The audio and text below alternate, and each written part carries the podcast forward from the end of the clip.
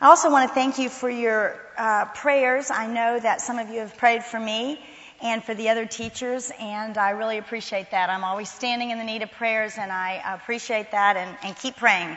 Um, thank you very much for that. I love the music this morning, and those praises were indeed sweet. I, I love it because it turns our hearts towards God, and it helps us to focus on on Him. I love that. I have a couple of praises myself. I was saving them when uh, for when I get up here. The first one um, is this weather. I just thank God for this beautiful weather. It is so uh, lovely. I uh, am a person that hates to see summer end, but October kind of makes it worth it because I think October is probably the best month in Fort Worth, at least weather-wise. It's so beautiful. And I also want to um, thank God for my husband, um, my husband Scott. God has blessed my life with Scott, his steadfastness. Um, we've been married for um, over 32 years, and he still makes me laugh. And that, that is a good thing, Martha, and he's still a lot of fun. And I say this because a few weeks ago, uh, Scott was in Seattle for business, and I was able to join him uh, for a few days. And we hadn't been away, just the two of us. We, we didn't realize how long it had been since we had just been away by ourselves. And so it was quite fun. And we went to Victoria and we went to Vancouver, Canada. And the interesting thing about that, um, from Victoria to Vancouver, um, it, you, it's an island, so you go on a ferry. Or when we were in Victoria, in the harbor, we saw these float planes. Now, these are the little planes that are kind of on those pontoons and they land on the water and taxi up to the dock and you get off and and on, and it was a 35 minute ride, and my husband said, wonder, you know, what that would cost, wonder what that would be like. And so I thought he wanted to do it. And so I was saying, yeah, that, let's, let's do that. That would be fun. You know, I was a little nervous at this little plane landing on these little pontoons. Excuse me. And what I didn't know was that he really thought I wanted to do it. So anyway, we took this float plane with both of us kind of gripping, uh, you know, the arms of our chairs. We took off, but it was the neatest experience because when you get up high, you look down, and they don't fly that high. You look down at the water and you can see everything that's going on. And when we got over Vancouver, I especially loved this because I'm a map person, and I had this bird's eye view of Vancouver, and it was wonderful seeing how everything was laid out, and it was beautiful. And I was reminded as I was looking down how different my perspective was up above looking down at this city. And I was uh, recalling this because I had had a friend a couple weeks before. She had been to Vancouver, and so she was telling me how much she didn't like Vancouver. How she had flown into the airport and then had gotten into a car and had gone, it's south of the downtown area, and so she had gone through downtown, she and her husband, trying to get to Whistler, Canada. And as she went towards downtown, she got in a big traffic jam. They were in that traffic for three hours trying to get through town. When they got to the downtown, it was just these big high rises with glass, and she said it was ugly. I didn't like it at all. And then she kind of looked at my face and said, you know, maybe you'll like it better. And she realized what all she'd been saying. So I was a little bit, you know, wondering what it was going to be like. Well, my perspective, I came in over Vancouver. I saw the airport. I could understand what it would have been like to be in, in that traffic. But I came in with the mountains to the north and I landed in this beautiful harbor with the big thousand acre Stanley Park to the west of downtown. And here were these high rises that didn't look all that ugly to me. And I thought, my perspective was different because I came in this different way. And I thought that's a little bit like Jesus, how he is with these disciples. Um, actually, it's really not anything like Jesus because he's great and omniscient and all powerful and knows everything. He knew the hearts of these disciples. And so sometimes we look at these disciples and we think that's an interesting choice. That would have been, you know, what would have made you pick that person? And there's no more interesting choices than these two disciples we're going to look at today. Matthew, the notorious tax collector, the chief of sinners, and James, son of Alphaeus, the most obscure disciple. We know almost nothing, literally nothing about this disciple except that he was one of the twelve. In fact, I have this little chart I meant to bring it. It's this little pamphlet. You fold it out. It's got all the different disciples and it has just these little one word bullet points about them. And under personality and character, there's three or four words for each disciple. Except when you come to James, son of Alphaeus, and there's one word for his personality and character. Unknown. Unknown. We know nothing about this um, disciple. And that's who we're going to look at today. The one thing I did want to say, I lumped them together in case you were wondering, because it's James, son of Alphaeus, and we know that Matthew's name was Levi, son of Alphaeus, and so it's possible that the two were brothers. It never says that in Scripture. It's silent in Scripture, so we don't know that for sure, but it's a possibility. Um, and I didn't know where else to put James, son of Alphaeus, so he's with Matthew. We're going to look at him um, a little bit later for a couple minutes, but Right now I want to look at Matthew. And so turn in your Bibles to Matthew 9. Verse 9, we just have a few more weeks left in the series, two more after today, and then we'll break for Christmas and uh, we will come back January the 10th. So we're, we're getting close to the end. The book of Matthew is my favorite gospel, and so I was quite surprised when I began to study Matthew and found out there was so little about him. There's really just this one story that we see here, Jesus coming to Matthew. But it's told in three Gospels, Matthew, Mark, and Luke, and each one has a few extra details. So it's enough for us to put a face on Matthew. And I think when we leave today, we're going to know him better than we did when we began. Matthew is the one on the right. I don't know, I was going to have you close your eyes and picture Matthew. Oh, I'm sorry, your left. Yes, the one on the left. And then James, son of Alphaeus, bless his heart, we just can't put a face on him. we just can't. So he's obscure, and there he is. I love that. I did. This is my first look at this, and I think that's pretty good. So that's poor James, son of Alphaeus. We are going to talk a little bit about him uh, after a bit. So let's start with Matthew and let's look at Matthew 9 verse 9. And it says, as Jesus went on from there, he saw a man named Matthew sitting at the tax collector's booth. So the first thing we see is that Matthew was a tax collector and some of your uh, translations might say publican. The word publican and tax collector are the same thing. They mean the same thing. Um, he is a tax collector. That was his occupation. Now, how many of you knew that Matthew was a tax collector before you even started this study today? Raise your hand if you knew that. Yeah, I'm pretty sure almost every one of us knew that. That's how we know Matthew, this notorious tax collector. He was known by his occupation that he had before he met the Lord. And we do that today. We still kind of identify people by uh, their occupations. So, what do we know about tax collectors? Today, we still have taxes, and when I think of taxes, I think of the IRS, the Internal Revenue uh, Service. And um, I don't know that we hate it, but I think uh, picture this: you go to your mailbox, you take out your mail, and in there is a letter from the IRS, and it says you are going to be audited for the tax year 2005, and we will be at your home on uh, November the 19th. How how does that make you feel? I think we would get a little bit maybe nervous, maybe kind of frustrated or irritated. Um, this very thing happened to my parents when I was in high school. They received a, me- a notice that the IRS was coming. Now they were honest and always paid their taxes, but let me tell you, it was a little stressful time. I can remember them pulling out all the papers at the dining room table. Um, I can remember coming home from school with the IRS agent there at the table making notes. Um, my mom kind of in the corner wringing her hands. Um, I don't have much impression of him except that he was not really a very friendly or smiley guy, and he didn't ever speak to us. And it could be that my brother, uh, brothers and sister and I would kind of walk by and give him these glaring looks because all we thought was he was an intruder in our home. Um, this is nothing compared to the way tax collectors were treated in the time of Jesus. They were held with much greater contempt.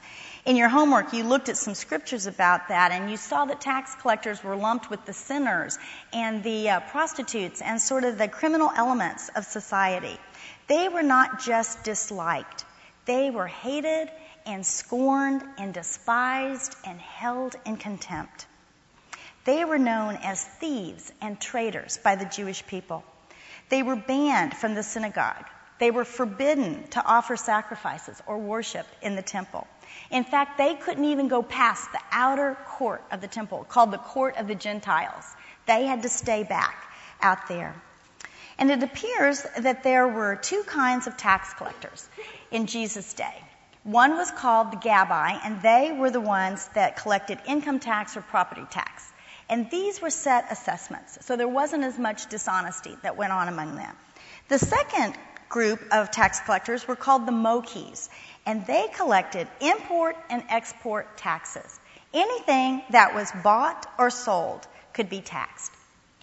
They taxed things, Unger's Bible Dictionary says that they taxed um, when you traveled on certain roads. They traveled when you crossed, they taxed you when you traveled over bridges. Certain harbors were taxed. Even admission into the marketplace, they could tax. They could tax your um, axles and wheels. Um, they could tax the carts that you brought things with, pack animals. They even taxed pedestrians. They would go through your parcels and they would tax your letters and your packages. These tax collectors, the Mokhes, could inflict much greater hardship upon the Jewish people. And just picture that. Picture yourself coming home from the grocery store or from the mall and you've got your packages and you have to go past the tax collector and they're rifling through that and then charging you more tax for those things you bought. It looks like there were um, different categories. There were the great Mokhes. These were, the, these were the chief tax collectors. And this is what Zacchaeus was. He was a chief tax collector. They would buy a franchise from Rome. They would have a certain area that they would collect taxes from, and they had a certain amount they had to give to Rome. And then everything else they collected, they got to keep. So they could grow very rich. And they would hire um, lesser tax collectors. They were called the little Mokhes that would actually collect the taxes. They were the ones that came face to face with the public. And so they were held in um, greater contempt. They were more hated and more resented. Matthew, it appears, was one of these little Mokhes because he is sitting at a tax collector's booth. And knowing all this, we can see why they were hated. They worked for the enemy. They, they were employed by, by Rome. The Jews were living under the tyranny and oppression of Rome. They were hated because they were thieves. So they were considered traitors and they were considered thieves because they exacted much more tax than was required. So the tax collector grew very wealthy off of his fellow countrymen. This is Matthew. This is Matthew. At some point in Matthew's life, he was attracted to material things, to gold and silver. And he was so attracted that he was willing to grow rich off cheating his fellow Jews. But his wealth came at a high price. It came at a high price because he was a social outcast. All self respecting Jews would not even look at a tax collector. And he was religiously cut off even his money would not be accepted as a temple offering. I think over time that Matthew became disillusioned with this life, which must have seemed more like death than life to Matthew. I think he might have begun to read the Old Testament scriptures and to study them. We know that he was very familiar with the Old Testament because his book of Matthew contains many, many quotes and references from the Old Testament. We know that he couldn't go and, uh, to the temple or to the synagogue, and so he must have studied the Word of God, the scriptures, the Old Testament scriptures, on his own. I think he began to read the prophecies about the Messiah coming, and maybe he began to long for a way back to God. Let's go on and read um, verse 9 again. It says, as Jesus went on from there, he saw a man named Matthew sitting at the tax collector's booth. Follow me, he told him. And Matthew got up and followed him. Now, at first blush, this doesn't look like a lot of information, but if we go back and look at it carefully, we can uh, put a lot of details to this picture. First thing it says as Jesus went on from there. Went on from where? Where was Jesus? So when you see that, you go back and look what preceded that. So let's look back at chapter 9, verse 1, and we see it saying, Jesus stepped into a boat, crossed over, and came to his own town. Now, some of you might think that his own town was Nazareth because we said that's where he grows up. But on your verse sheet, Matthew 4:13 tells us, leaving Nazareth, he went and lived in Capernaum, which was by the lake in the area of Zebulun and Naphtali. Matthew had made his headquarters in not Matthew, excuse me, Jesus had made his headquarters in Capernaum. He had left his town of Nazareth after they rejected him and had set up his headquarters in Capernaum. And this fact is uh, borne out when we look in the other two references in Mark, and you don't have to turn there if you don't want to. But this story is told in Mark um, chapter, I think I have it here, chapter 2 verse 1, and it says a few days later when Jesus again entered Capernaum. So Jesus, in fact, was in the town of Capernaum. It goes on to say that the people heard that he had come home, and so many gathered there that there was no room left. So he was in Capernaum, and many people had come to hear him. And this same story is told in uh, Luke. It's in chapter 5, and it gives us a little more details about this it says that the Pharisees and teachers of the law who had come from every village of Galilee and from Judea and from Jerusalem were sitting there listening to Jesus. So here's Jesus in Capernaum, and on your map, if some of you may have looked that up, Capernaum is up north, right by the Sea of Galilee. And if you look and see Jerusalem down at the bottom, they have come a long ways up to Capernaum. And you might notice Nazareth there, it's a little bit down south. Capernaum was a um, big city on the Sea of Galilee. And let's go on and read and see what happens in this story. Some men brought to him a paralytic lying on a mat. And when Jesus saw their faith, he said to the paralytic, Take heart, son, your sins are forgiven. At this, some of the teachers of the law, these Pharisees that were there, some from Jerusalem, they said to themselves, This fellow is blaspheming. But Jesus, because only God could forgive sins.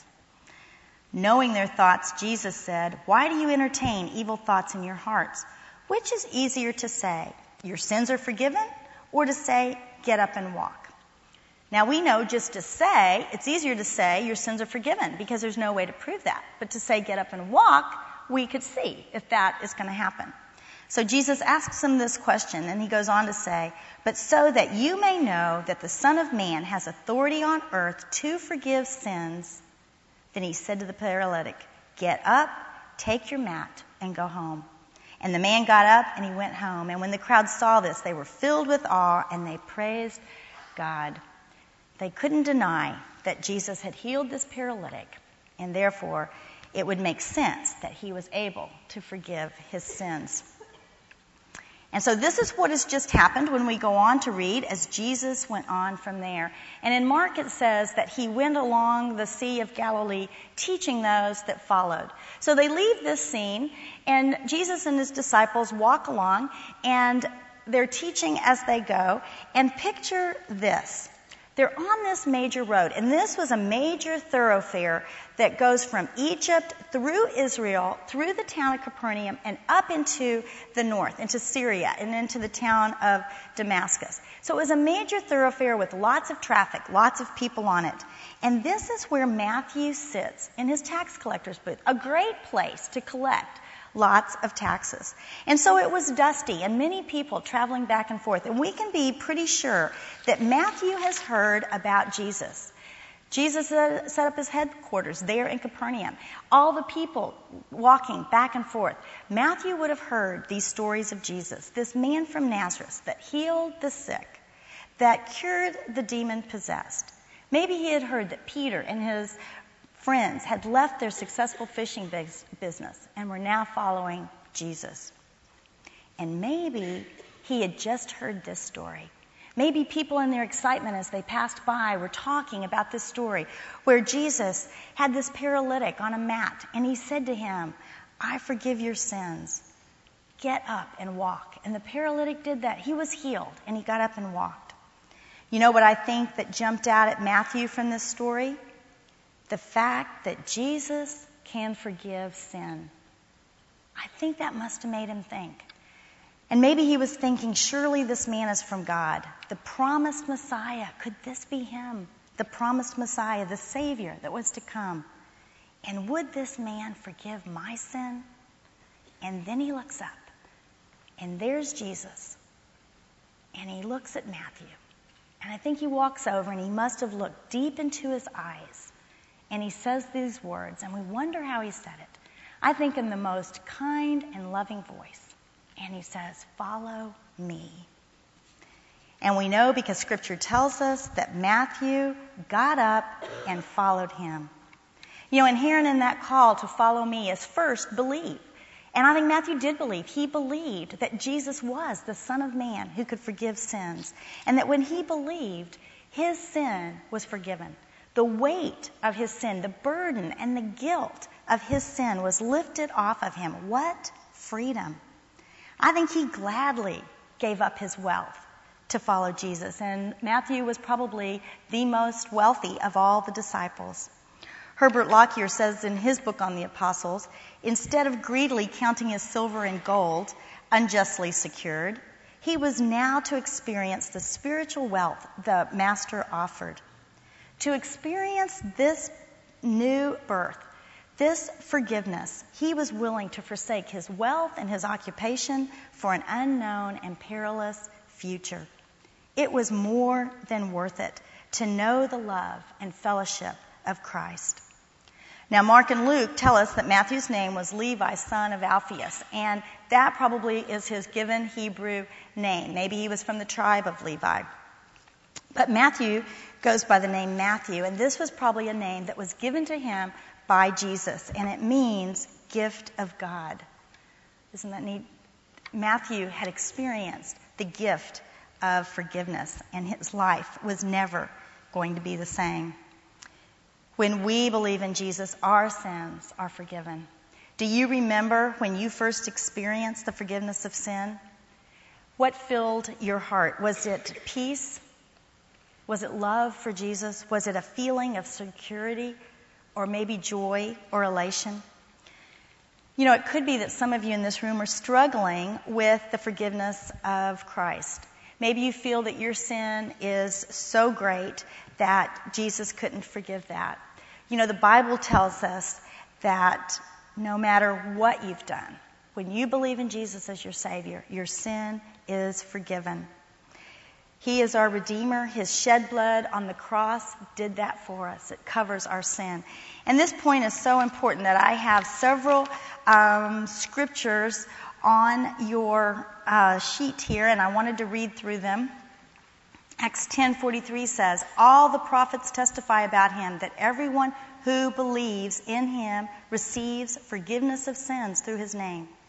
Acts 13:38, "Therefore, my brothers, I want you to know that through Jesus the forgiveness of sin is proclaimed to you." Ephesians 1:7 says, "In him we have redemption through his blood, the forgiveness of sins, in accordance with the riches of God's grace." Colossians 1 13 and 14 says, For he has rescued us from the dominion of darkness and brought us into the kingdom of the Son he loves, in whom we have redemption, the forgiveness of sins. Now, Matthew, these scriptures came after Matthew, but Matthew would have been familiar with Psalm 32, the great confession psalm of King David. Blessed is he whose transgressions are forgiven, whose sins are covered. If you're someone that struggles with that, read chapters 9 and 10 of Hebrews because it talks in great detail about it. I just have Hebrews 10 10 listed. It says, And by that will, that's God's will, we have been made holy through the sacrifice of the body of Jesus Christ once for all. Once for all, his sacrifice was sufficient to cover your sin and my sin. If you believe God's word, then accept his forgiveness. You know, not accepting could come from a place of pride. I had a friend this week that tells me it's that attitude that it's all about me instead of it being all about God. And that's true because when it's all about God, then that's humility. Recognizing who God is, the one who makes redemption possible, the one who gives us life, eternal and abundant. We are entirely dependent on God. Andrew Murray says that Christ's humility is our salvation, and his salvation is our humility. Matthew knew this immediately, and from forgiveness of sin comes humility on Matthew's part. Matthew was forgiven, and Matthew was humble. He was humble. I think we see that displayed in this story and in, uh, in other places where uh, he lists his name. In Matthew, he puts his name after Thomas, but Mark and Luke list it before. And he also adds tax collector at the end of his name. And I think he does this out of humility. I think he does it because he never wants to forget that his sin was forgiven. He never wants to forget what Jesus did for him. And it reminds me of the story of the sinful woman that anointed Jesus' uh, feet early on in his ministry. And we read in Luke 7, Jesus says this about her. Therefore I tell you, her many sins have been forgiven, for she loved much. But he who has been forgiven little loves little. He is humble. Another place that we can see that is in his gospel. Except for Jesus calling him in this place, there's not, Jesus, Matthew doesn't write another thing about himself. You know, today, um, when you pick up a book, the author usually has biographical information, and nine times out of ten, there's also a picture of him. But this is not the case with Matthew. When we open up his book, it begins right away with the genealogy of Jesus. His gospel is all about Jesus. Jesus is his hero, his teacher, his master, his Messiah. You know, humility is very difficult. You can't really try to be humble because when you try to be humble, then you're thinking about yourself, and so you're not humble. So it's uh, it's it's tricky. And I think the best that we can do for our quest in humility is to focus more and more on Jesus. And instead of looking for those humble things in our life, we look for the pride, those prideful things in our life. Now, Lynn Kitchens talked about this a couple weeks ago, so I don't want to belabor this point, but I do have um, some warning signs of pride that you might be aware of. Um, the first one is anger. They're the ABCs of pride. The first one is anger. You know, do you get angry? Are you driving down the road and, and the traffic is making you angry? Or standing in the grocery lines angry? Or your kids are, you know, that usually stems from pride because you're either embarrassed or you're inconvenienced, or you're feeling like someone's not doing you right. Kind of like Karen talking earlier, you know, we, we want this, or I deserve that. You know, it's that me, me, me kind of attitude. And when it doesn't happen, we get angry. The second one is boasting. The B is for boasting, and that's pretty self explanatory. Listen to your words. I need to listen to my words. When I'm telling this, is it boasting? That is um, a warning sign of pride. And then there's comparison. Comparison is never good for many reasons. And when you compare yourself, whether you end up on the good side of the comparison or the bad side, it's still pride because you're thinking of yourself more than you ought. Matthew kept his focus on Jesus, and we read that in um, Matthew 11. And I want you to listen to these words carefully as we're thinking about Matthew. They might have even more meaning for you than they have in the past. Matthew 28, I mean, Matthew 11, 28 through 30 says, and this is Jesus speaking. Come to me, all you who are weary and burdened, and I will give you rest. Take my yoke upon you and learn from me, for I am gentle and humble in heart, and you will find rest for your souls. For my yoke is easy and my burden is light. Matthew focused on Jesus, and his humility we see is going to lead to gratitude. He was grateful. Humble people have grateful hearts. And we're going to read that in this next section. Let's go on and read verse 10. While Jesus was having dinner at Matthew's house, many tax collectors and sinners came and ate with him and his disciples. now, Matthew, in his humility, leaves out quite a few details that Luke includes in his story. Luke tells us that Matthew held a great banquet for Jesus, that Jesus was the honored guest at this banquet, and that there was a large crowd. And Matthew calls them tax collectors and sinners. That's because those were the friends, the only friends that Matthew had. A self respecting Jew was not a friend of Matthew, so he had to get this, those that were considered unclean, the sinners, and the other tax collectors to come to his house.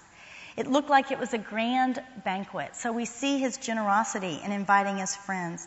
But we also see that he has a desire to share his new friend and Savior, Jesus, with his old friends, these tax collectors, who also need new life.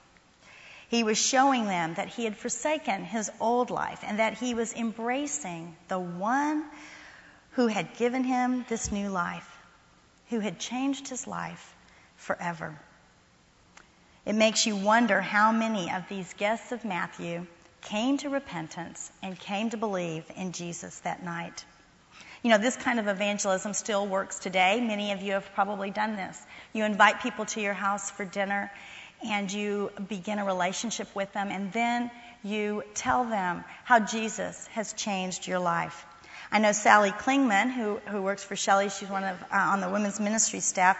She and her roommate Judy Clark for years have had a Christmas brunch and they invite their neighbors, neighbors, and sometimes they have a speaker and they, they tell their neighbors that we're gonna, I'm gonna have somebody talk about the meaning of Christmas. And they, um, expose their friends to Jesus in this way.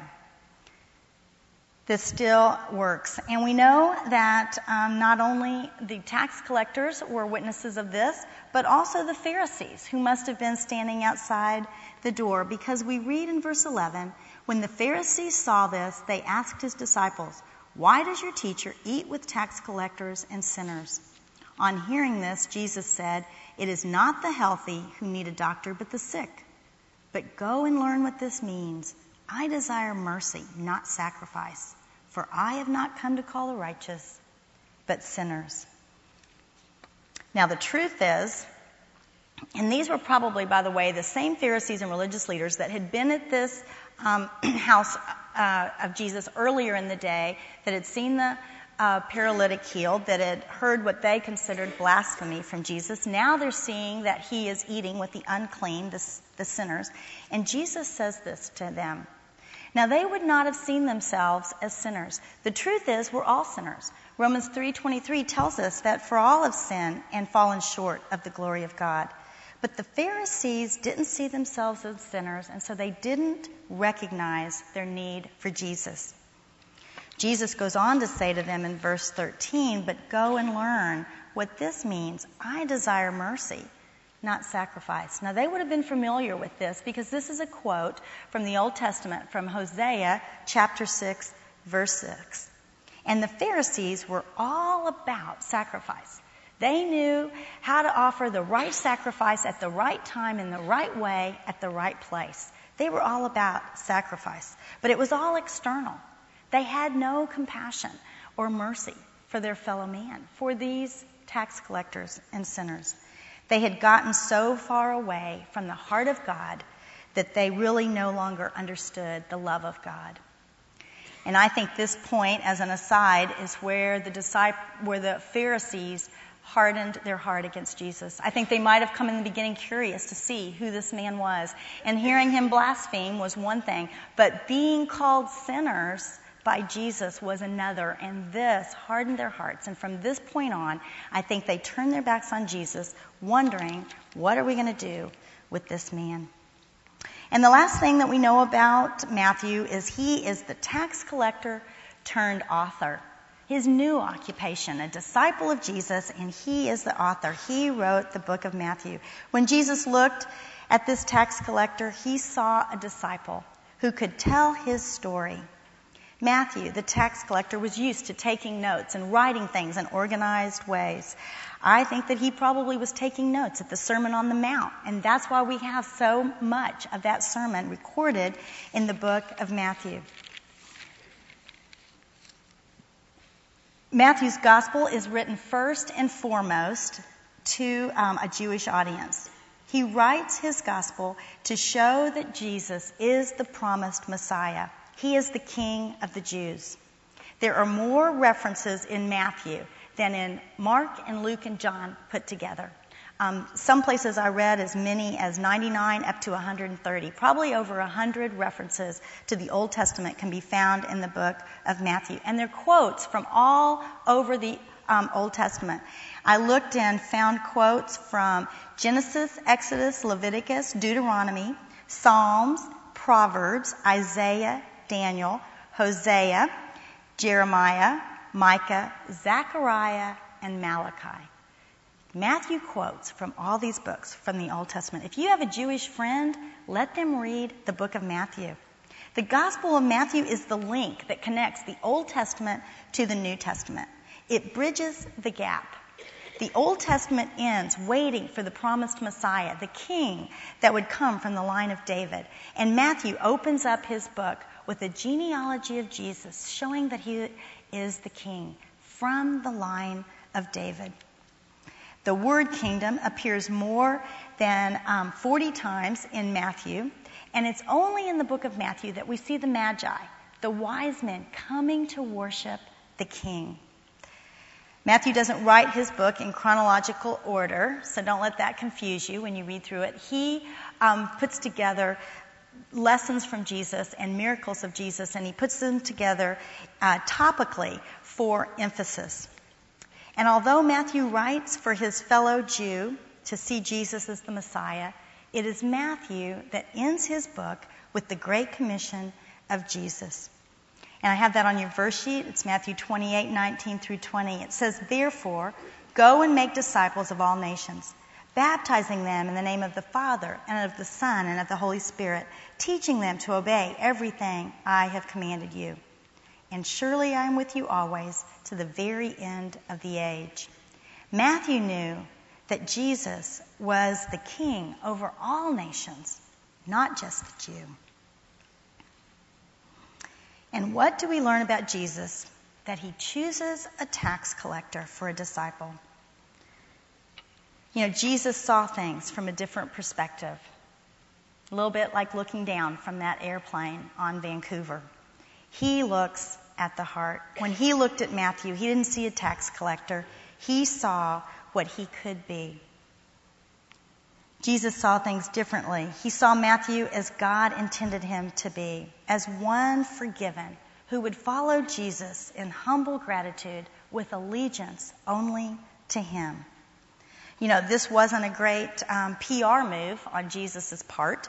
He must have known that um, from worldly standards, this did not look like a smart thing. That this would not endear him to the religious leaders and the leadership of the time that this would rather be a stumbling block for them, that it might weaken Jesus' chance of being recognized as the Messiah. But F.F. F. Bruce tells us that Jesus had no fear of the drawbacks arising out of external connections or past history of true believers. And that is true for us today. God isn't put off by our connections, our external collections, or our past history or our sin. He sees our heart. And if it is turned towards Him, then He can work in great ways in our life as we follow Him. I read a story about Sir Philip Bridges. He was the organist um, many years ago at St. Paul's Cathedral in London. And he was a great accomplished organist. And uh, one day he was out um, in the countryside of England on a walking tour, and he came to a small church, and he asked the caretaker if he could go in and play the organ. And the caretaker didn't know him, but he thought, I guess that would be okay. And so um, Philip Bridges goes in and he begins to play this accomplished organist on this small organ in this church. It was beautiful music. And when he finished and walked out, the caretaker said, Sir, I never knew our organ could produce music like that. You know, when Matthew left his tax collector booth, he didn't know that when Jesus played the organ of his heart, that he would write this great biography about our Master Jesus Christ. Let's take a couple minutes here and look at James, the son of Alphaeus, and that's really all we're going to need. It's just a couple minutes, so um, stay with me. All we really know about him is his name, and even that is confusing because there's other James in the New Testament. Now, I know all about having a name that is common and confused with many people. I grew up um, Debbie, and there were lots of Debbies, especially my age. And uh, I have a story that's pretty funny. I have a little brother, Ned, and he is nine years younger than I am. And his first day of kindergarten, we were sitting around the dining room table that night, and I said, Well, Ned, what do you think about kindergarten? How is, how is school? And he looked around the table and he says, Well, I'm the only Ned in my class. but there are five Debbies. Now my mother and my brother, everybody laughed, and I thought, "Hey, mom, it's your fault. You know, I'm I'm Debbie." But uh, that was probably pretty. I was the bossy big sister, so it was probably pretty scary for Ned to have five Debbies. That's the way it is with James. Even his name, you know, isn't very distinguishing because there's other James. Now, what we know is that he is not the James that is the brother of John, um, the son of thunder, the son of Zebedee. Shelley's already talked about him. He was the first disciple that was martyred. We also know, excuse me, that he is not the James that is the half brother of Jesus.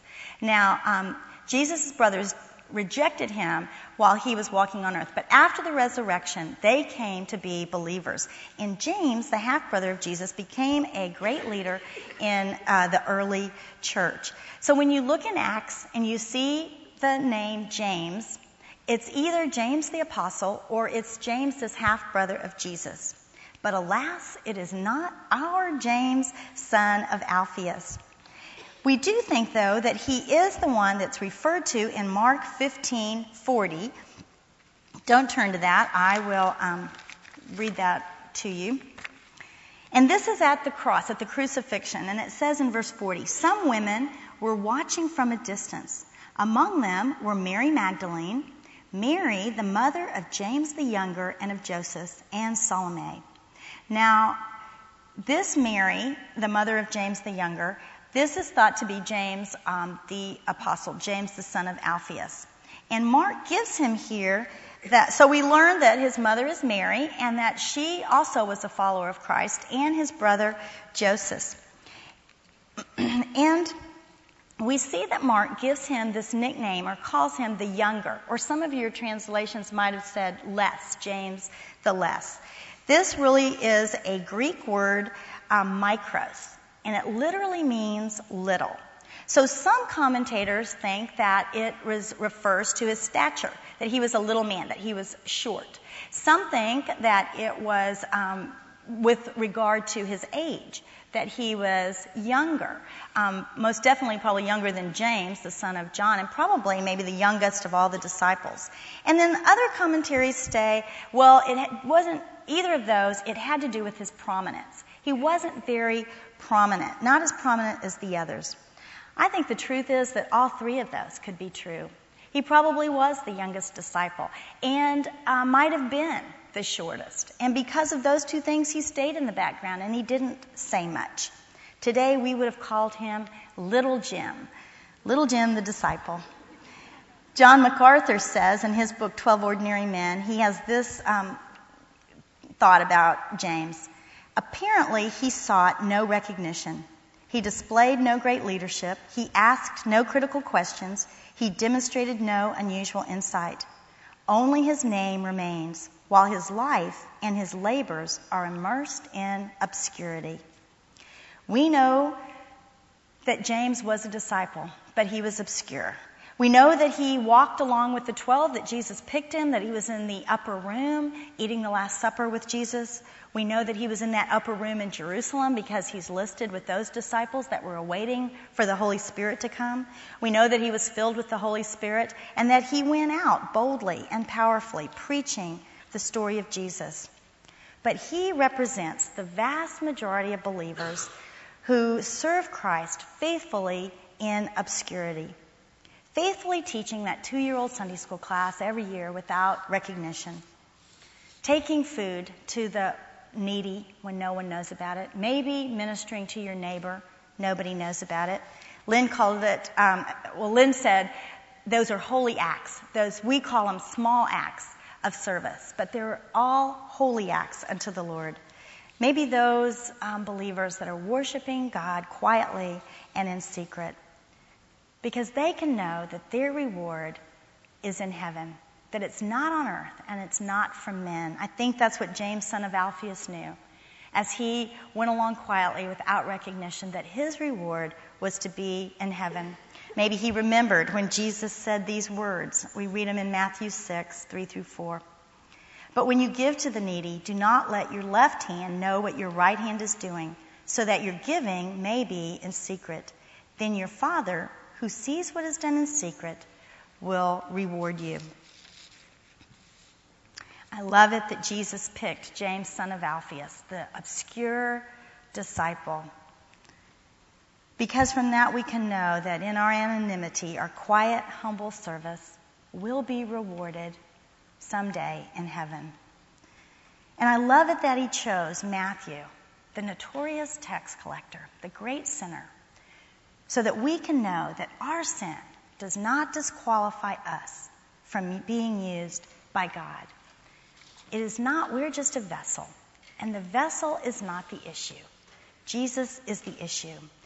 And Paul says it like this in 2 Corinthians 4 6 and 7. For God, who said, Let light shine out of darkness, made his light shine in our hearts to give us the light of the knowledge of the glory of God in the face of Christ. But we have this treasure, this light of Christ in our hearts. We have this treasure in jars of clay. We are just fragile jars of clay. All of us. Maybe some jars are a little bigger than others, but we're all just fragile jars of clay. And Jesus made us like this to show that this all surpassing power is from God and not from us. The vessel is not important, it's Christ shining through us. That's the important thing. Let's pray. Heavenly Father, thank you so much for these two disciples, for Matthew and for James, the obscure disciple. Father, thank you for loving us so much.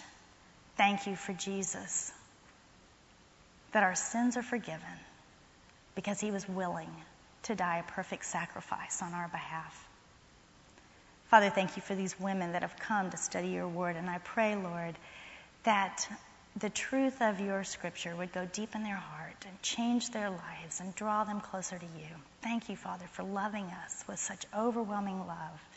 Thank you for giving us your word that we might know you better. We love you, Lord, and I pray this all in the sweet name of Jesus. Amen. Thanks, Deb. Okay, our annual Christmas brunch is December 1st. It's coming up. And this is a great opportunity for you to bring a friend to join you for worship, to hear a great testimony, great food. And if you've ever been, you probably remember the beautifully decorated tables. If you are interested in decorating a table or purchasing a ticket, those tickets go on sale today in the Welcome Center out there at the information booth, and you can get those. We also have two weeks of Bible study left, and we always celebrate with food and fellowship and fun. And so our last Bible study, we will have a Thanksgiving lunch. We provide the turkey, and all you need to do is bring a side dish. So you could be thinking about what you would like to bring for Thanksgiving. That's in two weeks. I'll remind you next week also. And lastly, we, are, we still meet for prayer up front. Our prayer team is ready and to pray with you. So if you have a prayer need, you can just come right up front today, and they'll pray with you. Have a great lunch. We will see you next week.